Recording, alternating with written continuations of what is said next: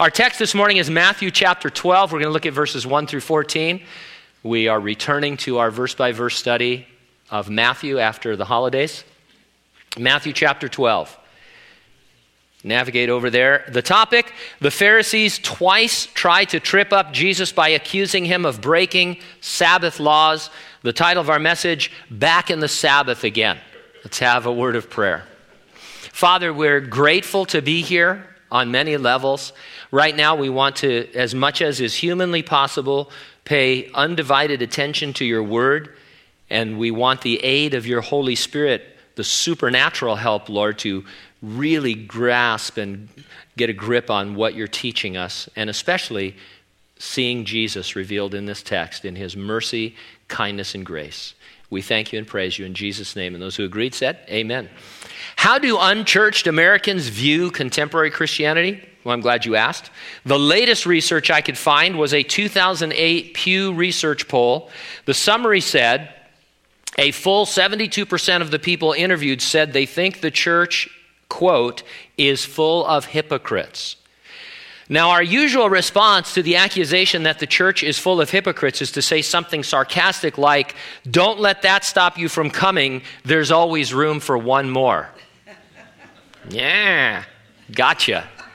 But before we too quickly dismiss every accusation of hypocrisy, it's instructive to realize that Jesus used the H word. In fact, if my search engine in eSword is accurate, Jesus is the only person in the New Testament to directly call certain people hypocrites, and he does it more than 17 times in the Gospels. Now, here's the kicker. He didn't accuse just anyone of hypocrisy. He accused the men who thought themselves and who were thought of by others to be the most spiritual men. Men like the some 6,000 Pharisees who were straining to keep the extreme letter of God's law. They were definitely trying hard to keep God's law, and they started well, but they ended up going about it all wrong. I, for one, don't want to think I am trying hard to keep God's word, having started well, only to end up going about it all wrong. Now, we're going to encounter some of those Pharisees in our text today, and as we do, we get a glimpse at their going about it all wrong with regard to the keeping of the weekly Sabbath. Jesus gives us two markers, or you might say characteristics, by which to gauge whether or not our version of obedience to God is right or wrong. They are mercy and kindness. And so I'll organize my thoughts around two points. Number one, keeping God's word will increase, not decrease, your showing mercy. And number two, keeping God's word will encourage, not discourage, your showing kindness. Let's talk first about mercy in verses 1 through 8. The Apostle Paul asked the Christians in Galatia, in the book of Galatians, having begun in the Spirit, are you now being made perfect in the flesh? The Pharisees had done just that, and it should serve to warn anyone who wants to keep God's word to be careful not to do the same. The origin of the Pharisees is uncertain. Some scholars suggest they go back as far as the book of Malachi, where you read of a group of obedient Jews whom God eavesdrops upon because he is so pleased with their spiritual conversation about him. Other scholars say they began in the time of the Maccabean revolt against the Greek ruler Antiochus IV, also known in history as Antiochus Epiphanes. That was about 165 BC. It was an effort to protect Judaism from contamination by Greek influences. And so the, it was a group of Jews who wanted to keep Judaism from becoming Hellenized or, or influenced by the Greeks. The name Pharisee in its Hebrew form means separatists or the separated ones. They were also known as Chasidim, which means loyal to God or loved of God. They meant to radically obey God by remaining separate from the world, but they became so extreme and so narrow in their focus on the letter of the law over time that they lost the spirit of the law. When their Savior and Messiah, Jesus Christ, was among them, they not only didn't acknowledge him, they accused him of being a lawbreaker. And so let's watch it play out in our text with regard to the Sabbath. Verse 1 At that time, Jesus went through the grain fields on the Sabbath.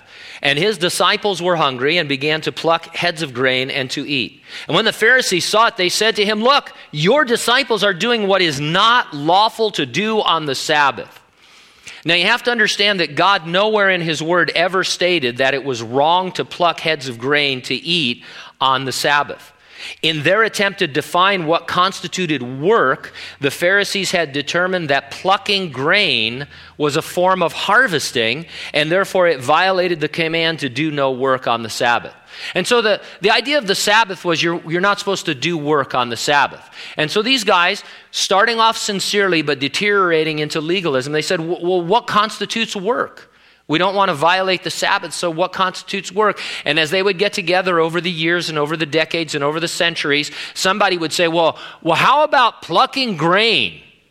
Because it was a common thing in that culture. In fact, the book of Deuteronomy said it was okay for a traveler to pluck grain off of the ends of your um, uh, crop and all. And so they said, well, what about plucking grain is, uh, on the Sabbath? Is that something we can do? And they got their heads together and they decided that plucking grain was actually harvesting the grain.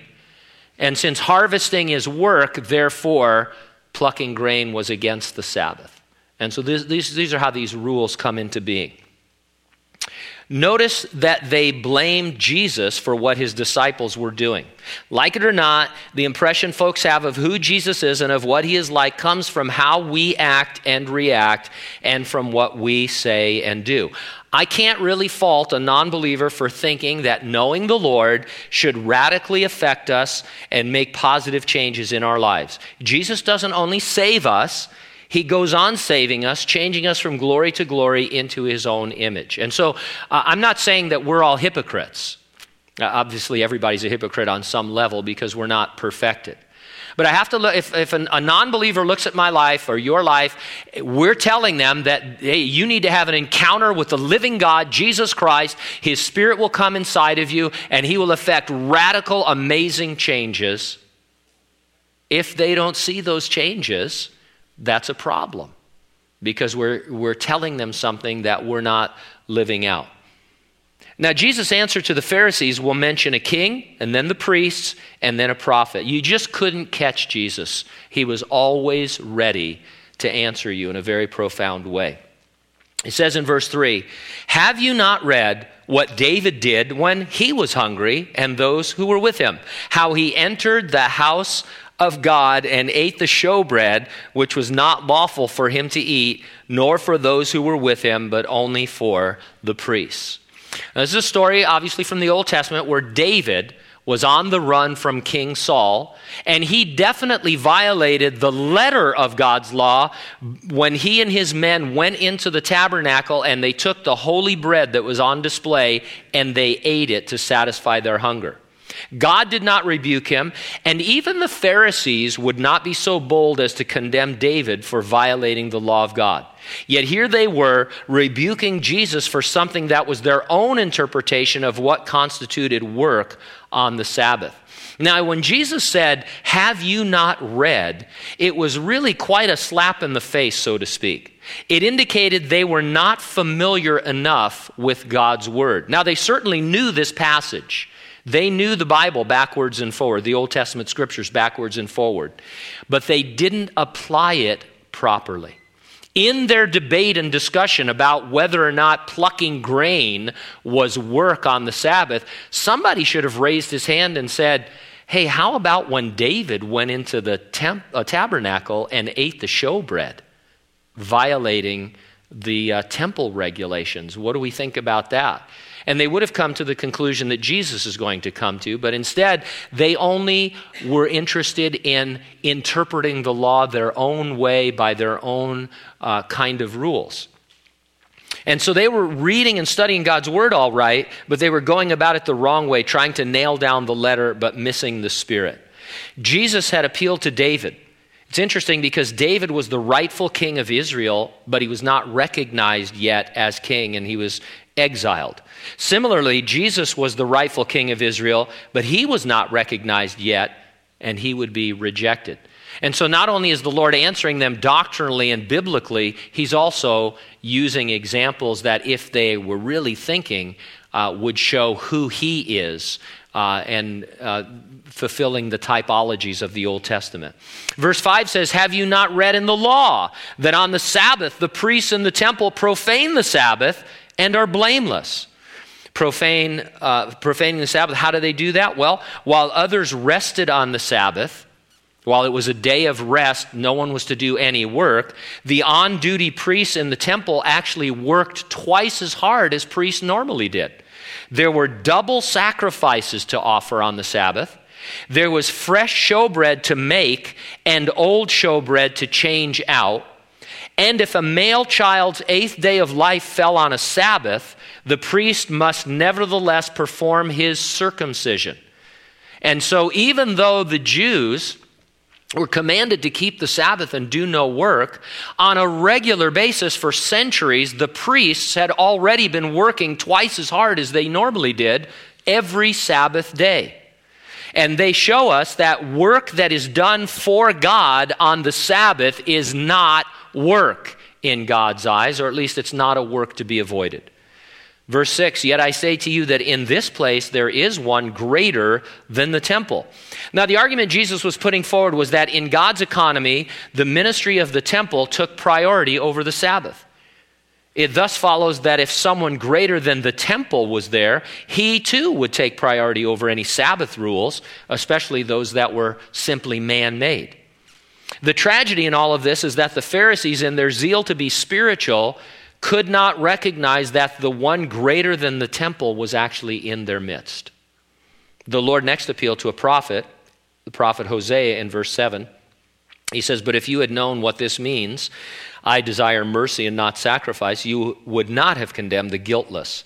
The quote is from the sixth chapter of Hosea, verse 6. The entire verse reads like this For I desire mercy and not sacrifice, and the knowledge of God more than burnt offerings. And by the way, uh, when Jesus or uh, the apostles, when they pull a quote out of the Old Testament, a lot of times it stands for the entire verse or the entire chapter or the entire context because that's how Jews communicated the Word of God. Here on Sunday morning, I can tell you turn to Matthew chapter 12 because your Bible is divided into not just books, but chapters and verses. Well, the Old Testament scriptures the Jews had weren't divided that way, they didn't have those numbers. And, and that's why Jesus, for example, when he was on the cross, and being crucified, he cried out, My God, my God, why hast thou forsaken me? Every Jew there would know that he was making a reference to Psalm 22. He was telling them to read Psalm 22. And when you read the entire psalm, not just that opening verse, you realize that it was a psalm that predicted the suffering of their Savior on the cross some 400 years before he came to earth. And so a lot of times you'll see these quotes and they stand for something greater than just the few words that are given. So Jesus is saying, hey, you want to go back and check out Hosea chapter 6 and at least verse 6 and, and realize that God has always desired mercy over sacrifice. Again, the Lord is reprimanding them for misapplying God's word. Moral duties always outweigh ceremonial regulations. God doesn't set rules and rituals ahead of showing mercy to people, which reveals the true knowledge of God because mercy is one of his attributes. And then in verse 8, he says plainly, For the Son of Man is Lord even of the Sabbath, speaking of himself. Now, Jesus didn't abolish the Sabbath for the Jews. Clearly, he observed it. He was, after all, on his way to synagogue to observe the Sabbath when this episode took place. But he claimed the right to properly interpret the Sabbath over the traditions of the Pharisees. He claimed a greater authority than the Pharisees had. In fact, he was claiming to be the one who instigated the Sabbath in the first place and who was its fulfillment. If Jesus didn't abolish the Sabbath, why don't we keep it as Christians? William MacDonald has a very excellent commentary on the Bible. It's a single volume commentary called The Believer's Bible Commentary. We carry it in the bookstore. I'd highly recommend it. You can also get it free online. Uh, through eSword. He's got a great perspective on the Sabbath, and I want to borrow some of his thoughts on this, uh, just since we're talking about the Sabbath. And this comes up from time to time where friends of yours will say, Oh, you know, you should keep the Sabbath. Or maybe you sometimes come across the Sabbath in the scripture and think, Shouldn't we be meeting on Saturday? And how do we keep the Sabbath? Well, here's what uh, MacDonald says He says, The Sabbath day was and always will be the seventh day of the week, Saturday. God rested on the seventh day after the six days of creation. He did not command man to keep the Sabbath day at that time, although he may have intended it as a principle to take one day of rest in every seven. The nation of Israel was commanded to keep the Sabbath when the Ten Commandments were given. In fact, in several places, Israel is told it is a special covenant between them and God. It's very interesting when you're reading the Old Testament. Uh, it, it, doesn't just say to keep the Sabbath. There's always a parenthesis or there's an addition where it says it's a covenant between Israel and God. And that tells me that it was never intended to be something that Gentiles had to do. The law of the Sabbath was different from the other nine commandments in that it is ceremonial, while the others are moral. The only reason it's wrong to work on the Sabbath is because God said it was wrong. The other commandments are intrinsically wrong. And so when the Bible says, you know, thou shalt not murder, that's just wrong all the time. It, it's, it's intrinsically a wrong thing for a human being to do, whereas working on the Sabbath is God's, uh, only because God said it was wrong, uh, it, you know, because work itself isn't wrong. Nine of the Ten Commandments are repeated in the New Testament, but never as a law, only as instructions for Christians living under grace. The commandment that is not repeated is the Sabbath commandment. And in fact, Paul the Apostle goes out of his way in Colossians to say, Don't let anyone ever judge you regarding keeping a Sabbath. If you want to say you're keeping the Sabbath, that's great, but you don't have to, and no one should judge you or condemn you for not doing so. The distinctive day of Christianity is Sunday, it's the first day of the week. That's because the Lord rose from the dead on that day. On the next two Sundays, he met with his disciples. The Holy Spirit was given on a Sunday. The early disciples met on that day to break bread. It's the day appointed by God on which Christians are told to set aside funds for the work of the Lord. The Sabbath was never changed from Saturday to Sunday. You get into some Christian groups who say that, well, we don't keep the Sabbath anymore, but the Sabbath is now Sunday, and we should keep Sunday as a day of no work. The Sabbath is still Saturday. It, nobody changed the Sabbath. The Lord's Day is a completely different uh, animal. The Sabbath was a shadow, the substance is Christ. The resurrection of Christ marked a new beginning, and the Lord's Day signifies that. Jesus is our Sabbath. And by that I mean it is in a relationship with Him that we find rest. L- last time we were in Matthew, it's been a while now, or else you'd remember, but it's right there if you want to read it. The end of chapter 11, Jesus said, Come unto me, all you who are weary and heavy laden, and what? I will give you rest. And then chapter 12 begins with this accusation that Jesus is not keeping the Sabbath. That's because Jesus is saying that I am your Sabbath. When you are in a relationship with me, you are walking in the Sabbath. There is no keeping of a you know 24 hour period by which you become more spiritual.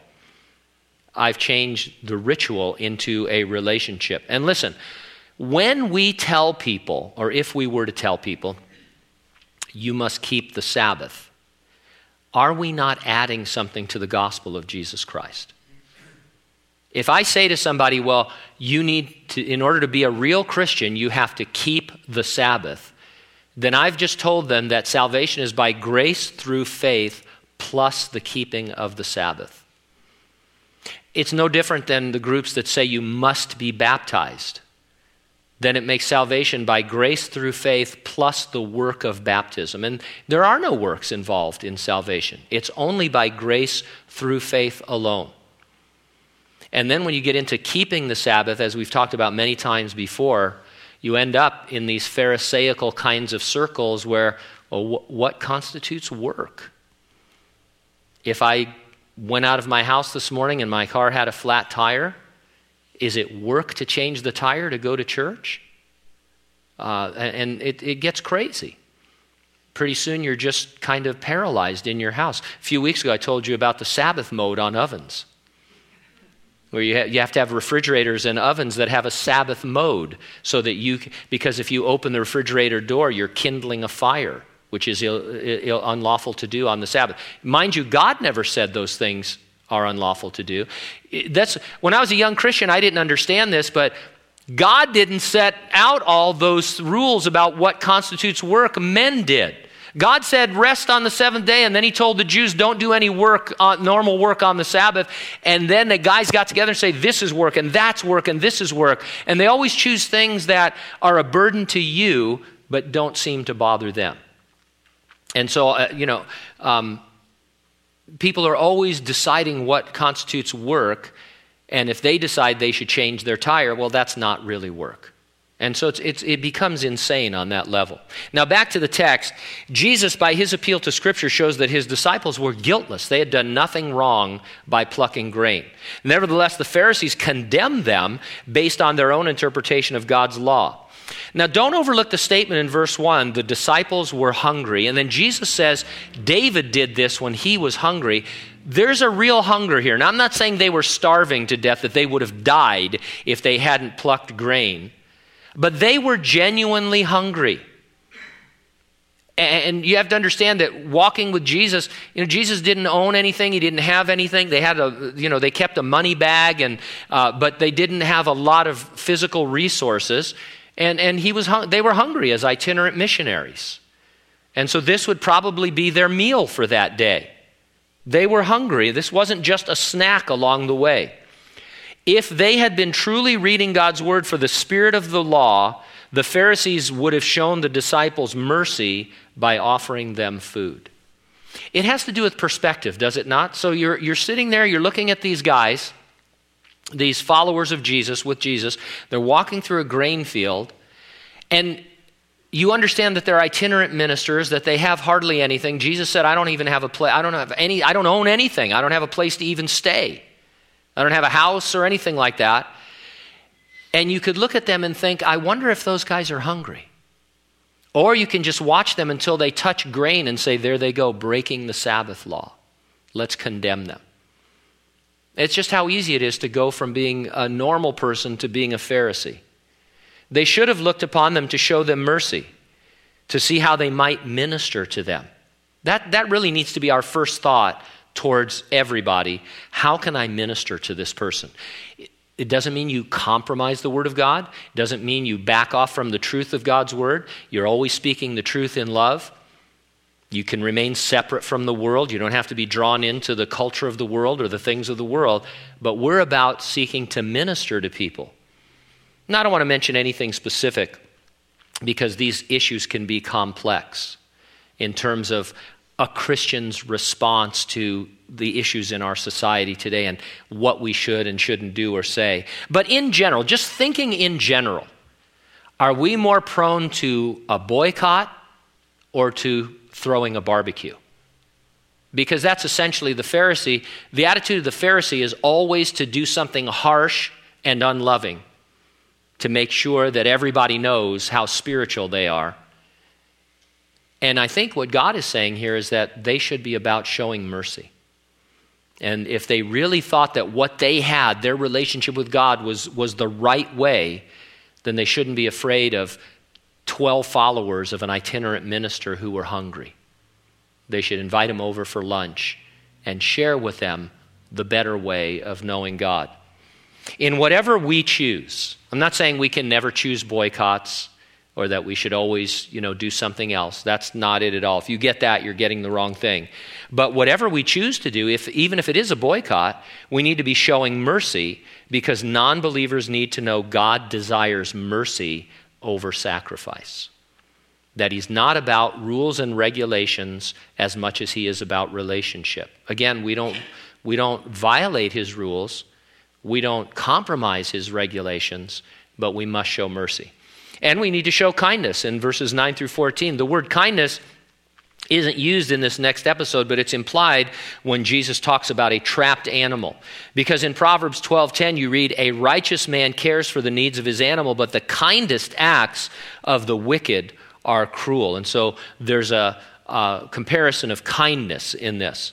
The pharisees excuse me version of the law led them to show more kindness to animals than to people and that's a poor representation of god's character. It just is now, when he had departed from there, verse 9, he went into their synagogue, and behold, there was a man who had a withered hand, and they asked him, saying, Is it lawful to heal on the Sabbath? And they said that that they might accuse him. The Pharisees challenged Jesus right in the midst of the synagogue. They had determined that you could act to save a life on the Sabbath, but you could do nothing proactive to effect healing. And so, if a person cut themselves and was bleeding, you could act to stop the bleeding, but that's all you could do until the sun went down on Saturday evening. You keep them from bleeding to death, but you couldn't do anything to help. You couldn't stitch up the wound. You just had to apply pressure to it and wait for the sun to go down. Because, again, they'd gotten together and said, hey, what about healing? What about medical profession, you know? And, and, um, and they had come up with these crazy conclusions. So Jesus in verse 11 said to them, What man is there among you who has one sheep? And if it falls into a pit on the Sabbath, will not lay hold of it and lift it out? Of how much more value then is a man than a sheep? Therefore, it is lawful to do good on the Sabbath. Now, the Israelites dug pits as traps against wild animals that would attack their flocks, and so occasionally a sheep would wander off and fall into one of those pits.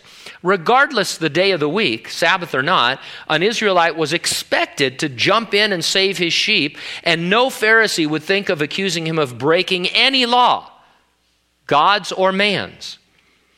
Again, I hate to harp on it, but straining to figure out how to properly keep the letter of the Sabbath leads to bizarre conclusions that make Christians seem like hypocrites or they make them actual hypocrites. Whatever a person does think about the Sabbath must be qualified by this principle Jesus just gave us. It is lawful to do good on the Sabbath. If you conclude that something good is work that should be avoided, then you're just wrong according to the Lord of the Sabbath. And then he said to the man, Stretch out your hand. And he stretched it out, and it was restored as whole as the other.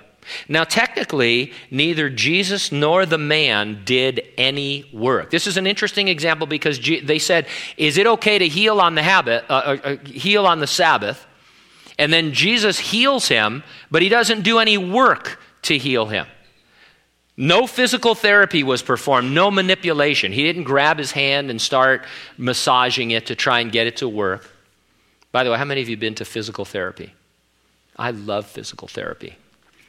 I hurt myself just to get physical therapy. I've only had it a few times in my life for my back, but I love it. They give you that TENS unit, they attach that TENS unit to your back. I just crank that thing up and just a million volts going through my body. It's just amazing. If I was rich, I would hire my own physical therapist.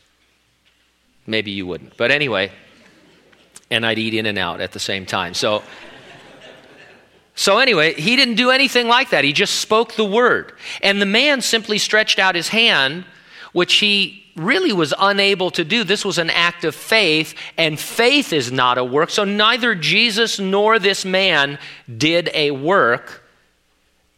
Technically, they didn't violate the Pharisees' own limited interpretation of work, but still, verse 14 says, they went out and plotted against him how they might destroy him. Jesus used the example of a trapped animal to establish that the Pharisees were way off base in their understanding of God's heart. I wonder if they got the subtle suggestion that here they were seeking to trap Jesus, that they were actively setting traps for him. In their zeal to obey the letter of God's law, they ended up treating their fellow Jews worse than they treated animals. And anyone who opposed them was treated as a wild animal that needed to be destroyed. So the idea it's very simple. They would help their sheep if it fell into a pit, but they didn't want to help human beings on the Sabbath. And people who opposed them, they considered wild animals that needed to be trapped and killed. I'm telling you, this Jesus really gets to the heart of things pretty quickly here. Now, you never know from looking at these so called spiritual men that God was kind. In fact, looking at them, you would conclude that God is cruel. I submit to you that any interpretation of God that makes him seem cruel is wrong because God is not cruel. We cannot, therefore, look at things like suffering and eternal torment in hell and say, oh, well, he's God, he can do whatever he wants. We can't say something cruel isn't cruel simply because God does it. And that's what some theologies do. This is their explanation of certain things. You say, well, well, what you've suggested here seems cruel. They say, well, it would be cruel for a human being, but it's not cruel for God because He's God and He can do whatever He wants. There's a film a few years ago, Frost Nixon. I don't know if you saw it or not, but there's a uh, in the trailer that ran and, and in the movie there's a line of dialogue that I'll never forget. It was a very interesting line of dialogue. David Frost is interviewing uh, President, former President Richard Nixon, and at one point he asks him a question about legalities, and Nixon says, "If the president does it, it's not illegal." I love it. It's just a fantastic statement. Whatever you think of Nixon, it's a powerful moment in the film, and it's a powerful. He basically says, if I do it, if the president does it, by definition, it's not illegal. Too many believers justify their theological conclusions that way. They say, well, yeah, that seems cruel, but since God did it, it's not cruel. If you did it, it would be cruel, but since God did it, it's actually loving. That's just not true. There's a, a great illustration that, that uh, Baptists sometimes use. They talk about a situation where an off duty fireman is driving down the street and he sees smoke and flames coming out of an orphanage. And uh, no one's even called 911 yet. There's 11 children in the orphanage. So he jumps out of his car because he's a fireman and he goes in, no gear, no turnouts, nothing. And uh, but he finds he's got plenty of time to get all 11 children out. He picks three of them arbitrarily, carries them out, and then lets the other eight burn to death. And then afterwards, at the press conference, he says, I'm a hero because I saved three children. Somebody asked, Could you have saved the other eight? And he says, Yes, but it's not unloving because I'm a fireman and, and I'm a hero. And we would say, Well, you're a jerk is what you are. That's, that is unloving. That's what you could have saved all 11, but you only chose to save three. That's not normal kindness. But there are whole theologies that say that's what God does. God decided he just wasn't going to save some people. They can't get saved because they're not chosen before the foundations of the world. And so, therefore, you can preach the gospel to them night and day, day and night. There's no way they're going to get saved. You say, well, that seems cruel. You know what? It is cruel. And the only answer is, well, but God did it, so it's not cruel. Oh, that's stupid, to use a theological term. I'm not saying we have all the answers. I mean, these are serious issues that we need to struggle with, but you can't cop out on God and say, well, my conclusion makes God seem unloving and cruel and mean, but it's okay for him because whatever he does, you know, is different. God has to act better than human beings, not worse than them. And so just be careful where your conclusion. This whole study this morning, it's really not about the Sabbath. It's about how people become Pharisees. The Pharisees started well, and they became what we call Pharisees today. Paul said to the church in Galatia, Hey, you started well you're not going to be made perfect in the flesh by keeping the letter of the law. You need to continue to walk in grace. The majority of non believers in our country, like it or not, they think that the majority of Christians are modern day Pharisees who are trying to be made perfect by the flesh. Rather than immediately discuss uh, or dismiss rather that accusation, we should examine ourselves. Do I think generally I and we are hypocrites? No. And I'm happy to say to somebody, hey, come to church, we could use one more hypocrite. You know, that I understand the theory there. At the same time, we're not perfect, and I do see that having begun well, we can deteriorate, and that's often the case with Christians. And so, as a serious student of the Bible, I want to know if that's happening to me. I want to remain separate from the world without becoming a Pharisee. And one way to gauge how I'm doing is to check my life for mercy and kindness. If I'm showing less mercy and less kindness than I used to, then I'm on the fast track to being a Pharisee. I'm into hypocrisy. And so it's a tenuous thing. We need to, we need to maintain the Word of God, never compromise, remain separate from the world, and also show mercy and kindness, grace and love, and reflect the fact that God is seeking after men to save them. God's kindness is often called his loving kindness. It is an active, faithful love. It's displayed for us right there in the Garden of, of, Eden, right at the beginning. After Adam and Eve sinned, God came and in his loving kindness, he sought them out. He covered their sin with the skins of animals, promising to come and die for them one day. No compromise, absolutely no compromise on the fact that they were sinners and, and that they had brought death and destruction into the universe, but still mercy, kindness, and grace. It's a hard balance to maintain, but with the Holy Spirit in our hearts and lives, we can do it. Amen? Let's pray.